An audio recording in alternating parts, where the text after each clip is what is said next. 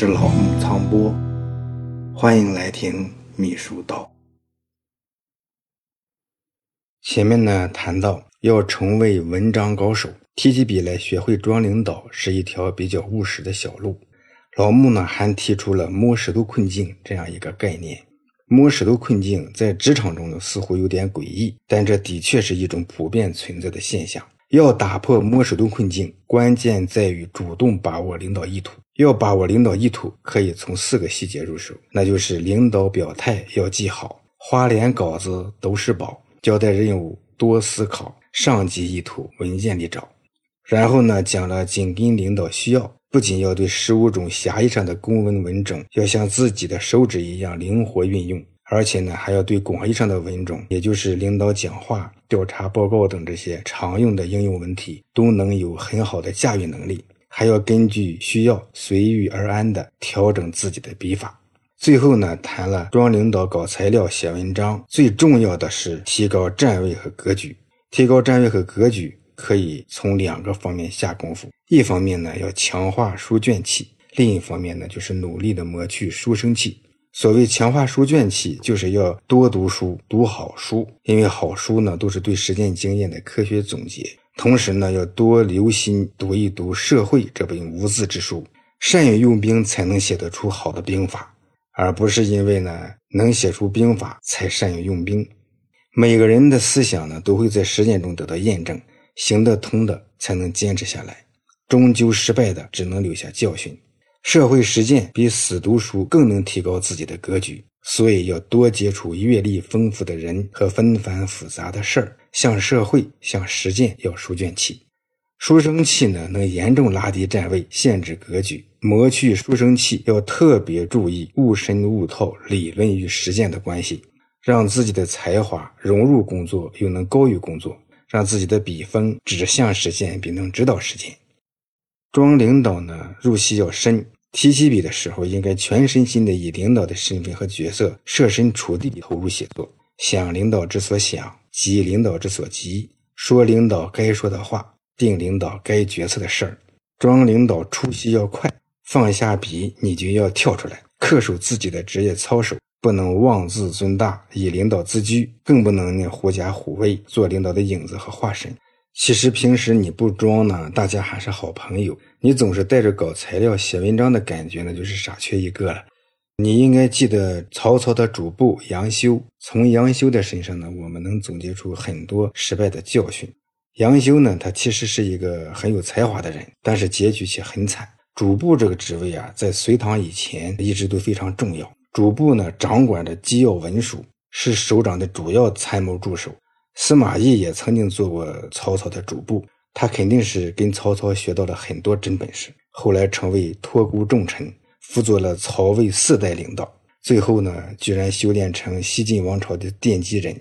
杨修这个人呢，出身很好，到他父亲那辈呢，已经连续四代人做官做到太尉。东汉时期的太尉实际上类似于军事顾问、国防部长，甚至是军委主席这样一个角色。那时候的老杨家呢很有名望，出来从政的呢大多都是为政清廉，官声很好。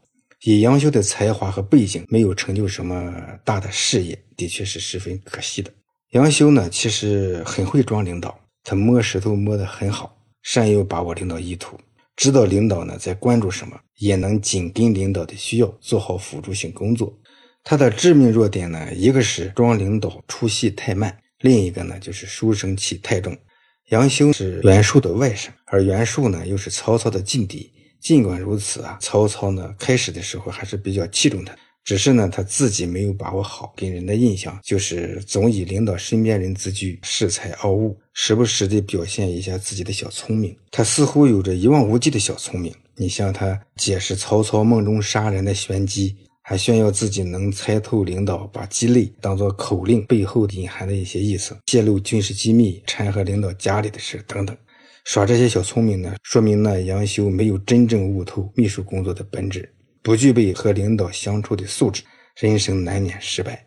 他被杀之前呢也说，哎，自己这样的秉性呢早晚都会出事儿，这算是死的比较晚的了。你看，职场中装领导、搞材料、写文章。或者是呢，做其他辅助性工作，角色的自由转换是门必修课。在杨修身上，我们应该对聪明与本分、才华与德性之间的关系有更深一层的理解。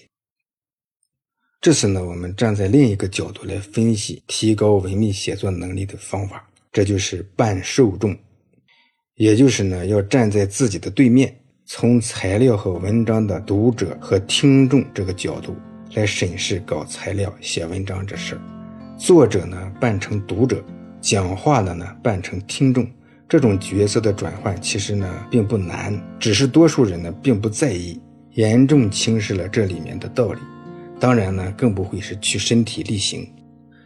秘书搞材料、写文章，最主要的目的还是为了帮助领导履职、指导工作。秘书写的东西，最终要通过受众付诸于实践，手中的这支笔才有价值。领导签发了一个文件，或者是发表了一次讲话，受众呢根据文件或讲话内容去展开工作，这似乎呢是一个顺理成章的过程。而在实际工作中呢，这个过程并非想象中的那么简单。说当年北洋军阀时期，军阀混战，相互打了二十多年的仗，其中呢，第二次直奉战争很有意思。在直系很有优势的情况下，最后是张作霖的奉系胜了。奉系取胜最重要的原因是冯玉祥倒戈。有人呢可能不太知道北洋军阀是咋回事我再多说几句。当年呢，就是民国大总统袁世凯他死了以后，他建立的北洋军阀呢就开始内讧。内讧呢，分裂出来的主要军阀包括直系、皖系和奉系。直系呢，军阀头子是冯国璋、曹锟，还有吴佩孚这些人，他们大多数呢出身于直隶省，所以呢叫做直系。直隶省呢，也就是现在的河北。直系呢和美国、英国关系比较好。皖系军阀首领段祺瑞是安徽人。安徽呢，简称皖，所以叫皖系，掌控华东地区，靠山是日本。奉系军阀首领张作霖是奉天人，所以呢叫奉系。奉天就是现在的沈阳。奉系掌握着东三省地区，明里暗里呢也和日本呢有说不清的关系。这军阀呢都想扩大势力，统一全国。直系呢就想来文的，搞南北和谈。皖系呢在政治上有优势，他就想来武的。直皖两个军阀相互瞧不起，矛盾呢越来越大。后来呢，直系和奉系联手，在京津地区把皖系打了个落花流水。直皖战争以后呢，直系和奉系之间又开撕。第一次直奉战争呢，是直系胜了，奉系撤出关外。两年多后呢，又打了这第二次直奉战争。刚才说了，这次呢是奉系胜了，吴佩孚南逃，北洋政府开始了张作霖时代。张作霖呢，他的奉系之所以能取胜，最重要的原因是冯玉祥临阵倒戈。冯玉祥他为啥要倒戈？这是冯玉祥呢，总觉得吴佩孚排挤他，也有的说呢是张作霖给冯玉祥送了五十万大洋。实际上呢，还有一个非常重要的原因，说起来让人唏嘘。这第二次直奉战争呢，一共打了不到四十天，打到一个月的时候啊，直系逐渐占了上风。他夺回了被奉系占领的赤峰，也就是现在出奥汉小米那一带。这时候呢，吴佩孚命令他的参谋长张方岩给冯玉祥发电报，催冯玉祥尽快出兵。电文里面呢有这样一句话，说大局转危为安，在此一举。冯玉祥呢当时正在观望，哎，骑着墙头看哪边更占优势、更厉害。这些军阀首领们呢，其实都是墙头草。哎，个个都是见风使舵的高手。北洋军阀三十二年的历史，辛亥革命前后各十六年，整个就是一群墙头草的历史。在这个关键的时候，冯玉祥接到这封电报，仔细一研究，呃，大局转危为安，在此一举。这是吴小鬼儿不行了呀，要我去救他们于危难之间吗？冯玉祥认定这次吴佩孚打不过张作霖。直系马上就要完蛋了，啊，他感觉到时机已到，于是呢宣布倒戈。第二次直奉战争局势就此逆转。看来张方言发的这封电报的确是至关重要，而且存在很大问题。那么问题呢出在哪儿呢？和大局转危为安，在此一举。张方言的意思呢，应该是国家如此的危急呀。这仗打到现在这个时候，国家转危为安就在此一举了。这在张方言看来呢，这么说一点问题都没有。但是呢，在受众冯玉祥这些人看来，可不是这个意思。这仗打的危险了，可就看你赶快出手相救，扭转战局，转危为安，就在此一举了。和败军联手，哪如和赢家共享胜利果实啊？冯玉祥是谁呀？冯玉祥绰号倒戈将军，这倒戈将军可不是浪得虚名。这次呢，是他人生的第四次倒戈。呃，你先不要说多，因为后面呢还有四次。还有人称呢，冯玉祥是民国吕布。其实吕布呢死得早，也只倒戈了两次，和冯玉祥比起来，哈真是小巫见大巫了。总之，电报中这十个字让冯玉祥误判形势，直接逆势倒戈。你看，直系电文中这十个字，帮助奉系打赢了这场战争，扶着张作霖一路走上陆海空大元帅的宝座。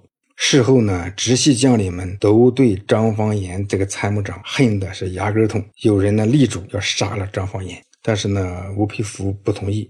这个吴佩孚呢，他为人做事上还是有一些风度的。他晚年呢，对日的态度表现出很好的民族气节。你看，秘书写的东西，你自己认为要表达的意思已经很明白了，这可能仅仅是你自己认为表达明白了。在关键问题、敏感问题和重大问题上，秘书过于自信是十分危险的。习近平呢，在谈秘书工作的一些重要论述中，就曾经谈到过“不要自以为是”，其实就讲的包括这方面的意思。中国呢有句古语：“会说的不如会听的。”同样道理，那就是会写的不如会看的。很久以来，一些文字的背后会有一些不方便明确表达的意思，需要受众呢认真的领悟。还有一些文人呢，出于某些考虑，弄出一些隐语在文章里面，什么双关呐、隐喻呀、借代呀，还有藏头诗等等，花样很多。有时呢，背景特别复杂，信息又不对称，写东西的人没有别的办法，只好藏一些意思在文字里面。有的人呢，也就不得不做出很多猜想，恨不能从字缝里看出另一层意思来。秘书搞材料、写文章，当然呢没有这么麻烦。但是无论如何，草拟的文件和为领导写的文章，应该在核心内容、言辞规范和表现形式等各个方面，都能最大限度地得到受众的认可，并且呢，让受众理解的意思和自己想要表达的意思高度的契合。实际上呢，这并不是一个很容易就能做到的事儿比如你说一辆车是红色的，大家都说这车是红色的。即使是如此，你也很难保证每个人所认为的那种红色就是自己认为的那样的红色。对事物的看法，每一个人都倾向于对自己有利的那些观点。即使大家都说一个方案是可行的，你也很难讲各自认为可行的原因都是一样的。真正的高手呢，能够充分地认识到各方面可能存在的差异性，知己知彼。求同存异，使自己的观点和对方在同一个频道上，最大限度地统一各方面的思想。而要做到这些，最好的办法就是能换位思考，站在对方的角度，扮演受众的角色，反过来来审视自己的观点，及时校正自己的表达方式。这听起来呢很平常，很简单，实际上呢是一种比较高超的思维方式。很多人呢知道这里面的道理，却很难呢在搞材料、写文章的时候身体力行。也许呢你会注意到，从事企业工作的人，这市场观念和服务意识更强，在组织销售谈判呀，或者是拟写销售文案等工作中呢，可能会更加的注意，不能以自我为主，多从对方的立场出发，才能更好的得到客户的认可。在行政管理工作中呢，一些人官本位的惯性思维，要站在对方的角度扮演相对被动的受众角色，也不是轻易就能做到的。扮受众呢，本质上是要求自己换位思考，这与正反两方面分析问题比较相似，但呢又有很大的不同。有的人全局意识很强，但并不能代表他在搞材料、写文章的过程中，能够真正的站在受众的角度，提高自己的写作水平。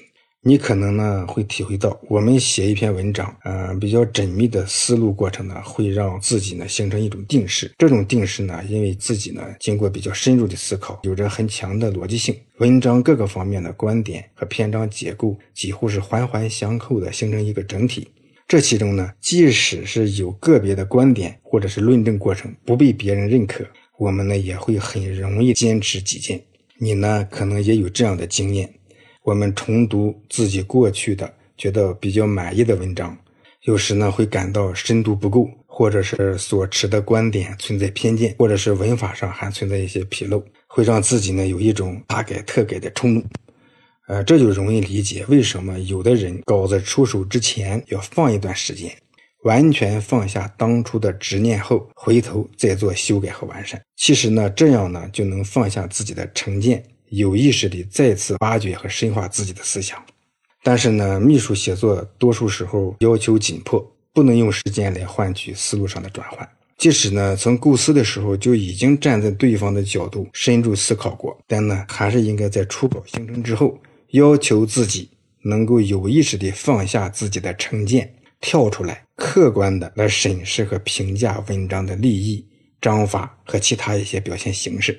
一篇文章呢，它在出手之前，如果不曾站在受众的角度去深入研究，实际上呢，很难保证你的表达会有你想象中的那种效果。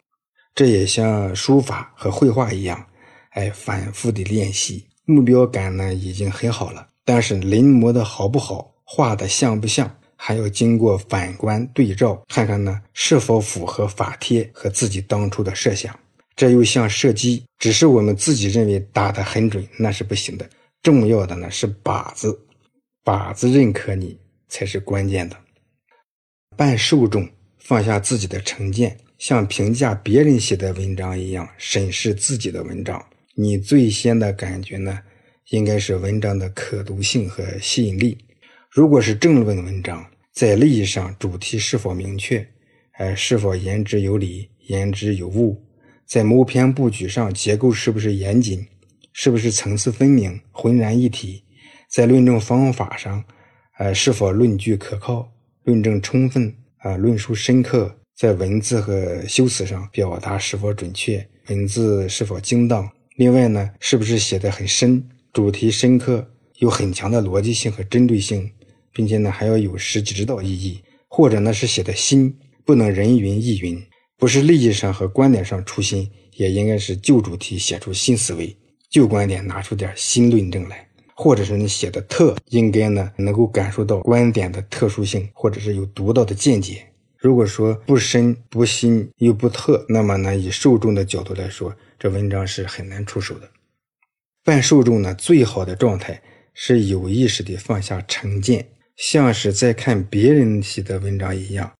这文章呢，要来说服自己，自己呢试图做出反驳，又像是在听别人的讲话。这讲话要来指导自己的工作，自己呢试图挣脱讲话中的路径，来寻找更好的办法。这种思维方式呢，与前面讲的冲评委比较相似，但是冲评委的着力点呢在评定评定一篇文章，而办受众的着力点呢在反驳。找到反驳点，就能够为提高文章的层次。找到新的窗口。其实呢，当你的文章不能够充分的说服自己，那么呢，你就很难去说服别人，尤其是更高层次的人，或者是更多数量的人。不同的材料和文章的受众呢，也是不同的。对上行文而言，受众呢主要是上级，上级呢有上级的难处，上级面对的问题比下级更复杂。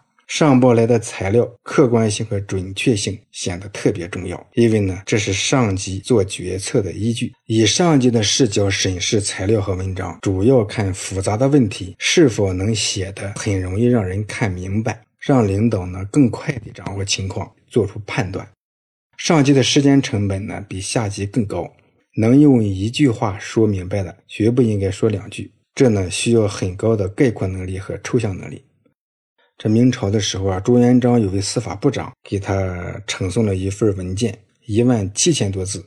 朱元璋看的头都大了，又累又气，下令把这部长打了一顿。回头呢，再看材料，这部长写的材料啊，去掉那些废话，提出的意见还是比较好，也应该采纳。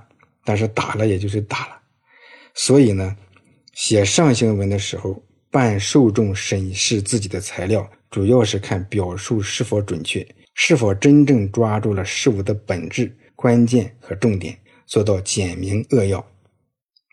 呃，原文化和旅游部的副部长叫向兆伦，曾经呢是原国务院总理温家宝的办公室主任，他就曾强调说，年轻干部啊要具备准确、简洁、逻辑清晰的表达能力，要善于用最简洁的语言把复杂的事情讲清楚。他就讲，他说在向上级汇报前，要先向自己汇报，用最短时间把一件复杂的事情和自己的观点讲清楚。这里面呢，就说向自己汇报，其实就是办受众，以领导的角度研究文章的得失。这些呢，就是办受众来研究上行文应该注意的方法。对下行文而言呢，道理也是一样的，只是呢，办受众关键是要审视文章的操作性和可行性。这个下级的情况呢，相对的琐碎繁杂，有些工作呢，可能下级有模糊认识，需要强调重要性，想一些意义啊、背景啊。但是呢，你要明白，下级最想知道的就是让干啥，咋个干法？你让这样干可行不可行？现在呢，要求开短会，讲短话，也是尊重下级的一种体现。不要以为下级鉴别力差，下级看文件、听讲话的机会也很多，他们对文件和领导的讲话水平也很在行。对平行文而言呢，办受众关键的是要审视表述是否能够平等的协商，能够协调一致。更高的层次呢，就是能够引起共识、共鸣。最后呢，还有一点，不管是上行文、平行文还是下行文，没有歧义的公文才是好公文。只有每句话的意思都是确定的、不容曲解的，这样的公文呢才有权威性。领导讲话和其他文章呢也是一样的道理。办受众放下成见来审视自己的材料和文章，发现和修改有歧义的表述，也是一个非常重要的任务。抖音上有个段子，呃，挺有意思。我来中国二十二年呢，还是搞不清楚这些话怎么区别。冬天能穿多少穿多少，夏天能穿多少穿多少。生命产生的原因有两个：一是谁都看不上，二。是谁都看不上。女孩给男朋友打电话，如果你到了，我还没有到，就等着吧。如果我到了，你还没有到，就等着吧。单身的原因，原来是喜欢一个人，现在是喜欢一个人。学汉语呢，的确不容易，哎，也难为这个老外了。如果呢，我们把这个老外举的这几个例子反过来想一想，你就会发现，同样一句话可以表达完全不同的意思，甚至是相反的意思。嗯，这写材料的秘书们呢，细思恐极呀。汉语里呢，类似的情况有很多。还有呢，像这样的话，说中国乒乓球谁也打不过，中国男足谁也打不过，呃，谁也打不过这样的说法。一样的停顿，一样的轻重语音，居然呢有两个截然相反的意思。